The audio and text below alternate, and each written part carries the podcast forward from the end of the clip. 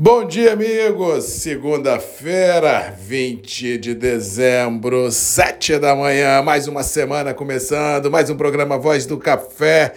Começando junto com vocês, direto de Vitória, Espírito Santo, para todo o Brasil. Uma semana é, de antecipação às festas de final de ano. Deve ser realmente uma semana no mercado interno muito morta, nada deve ocorrer de forma grandiosa. Vários operadores já fecharam suas portas na última sexta-feira e só reabrem na semana de 3 a 10 de janeiro, ou seja, as próximas duas, quiçá três semanas, deverão ser marcadas por grande paradeira ah, nos mercados. Só mesmo as bolsas internacionais que não param de operar é que a gente pode vir a ter alguma volatilidade, mas num primeiro momento nada que impacte o nosso dia a dia do negócio café no mercado interno. Por falar em bolsas internacionais, a madrugada foi tensa tanto na Ásia quanto nos futuros, indicando a abertura dos mercados hoje nos Estados Unidos e também na Europa. Campo negativo prevaleceu de forma forte, queda do petróleo também foi presenciada nos mercados aí de commodities commodities metálicas, e isso deixa o dia de hoje recheado de emoções, porque ao que parece teremos dólar para cima, poderemos ter a nossa B3 mercado acionário para baixo, e no caso específico do café, não acredito em grandes volatilidades, eu acho que o mais do mesmo prevalece, eu acho que o mercado consolida o atual intervalo mercadológico, diga-se de passagem, interessante ao momento vivido, lembrando que nós estamos numa contagem decadencial à virada do ano fiscal, ou seja, se nós conseguirmos manter Nova York e Londres nos atuais patamares, mesmo com dólar namorando 5,70, eu acho que a gente deve caracterizar esse momento como um grande sucesso ah, ao setor. 22 reserva grandes emoções, imprevisibilidade climática, imprevisibilidade produtiva, temos o apagão logístico que continua a assombrar tudo e todos, temos problemas de Covid outra vez assustando a Europa, com vários países decretando lockdown já agora na virada do ano, e isso realmente pode impactar as volatilidades no mercado financeiro e no câmbio, mas no café especificamente eu acho que pode assustar, mas não impactar as cotações, já que o quadro fundamental ao setor é muito produtivo, já que temos demandas, entre aspas, consistentes e produções aquém das expectativas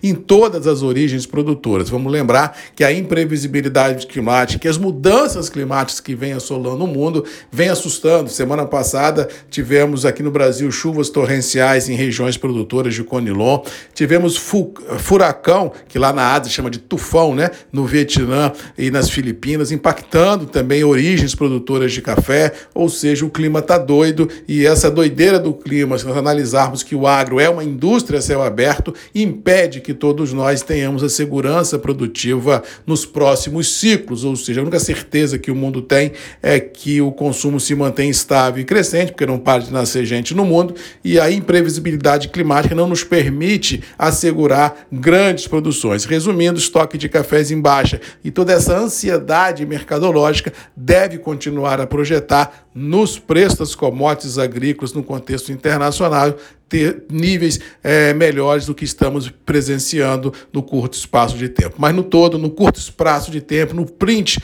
final aí de 21, não vejo grandes volatilidades que possam impactar. Eu acho que o ano já acabou e daqui para frente é só mesmo acompanhar as oscilações. Para terminar, vamos falando de clima. A semana começa com o tempo em tese querendo abrir em grande parte do cinturão produtivo do sudeste do Brasil, inclusive o Espírito Santo, mas cuidado e atenção, porque de quinta-feira em diante, principalmente no Natal, sexta e sábado, e quiçá domingo, teremos muita chuva no Espírito Santo, norte de Minas, sul da Bahia, sudoeste baiano, não descartando também a chegada até Salvador. Cuidado e muita atenção, que talvez de quarta para quinta-feira mais uma zaca, né, que é a zona de convergência do Atlântico Sul, se forme, jogando muita água, trazendo, tra podendo trazer prejuízos a campo e à cidade. Se você é dessa região, cuidado e atenção. Se você tem represa em suas propriedades, atenção de quarta-feira em diante, vamos limpar os vertedores, vamos tirar a pressão da água que tem dentro das represas,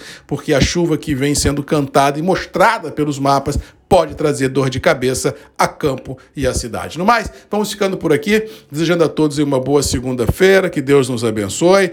Ah, lembrando que todo dia temos um encontro marcado às sete da manhã comigo, Marcos Magalhães, a voz do café, aqui nos grupos e redes MM ponto de encontro de todos nós. Beijo, um abraço, boa segunda-feira, bom dia de trabalho. Não se assustem, mas volatilidades irão ocorrer hoje, principalmente no mercado financeiro, e aí é só acompanhar e, como diz o outro, sofrer de longe, porque não tem o que fazer. O ano está acabando. Beijo, um abraço, fiquem com Deus e até amanhã, sete da manhã, grupos e redes MM, ponto de encontro de todos nós, comigo, Marcos Magalhães, a voz do café.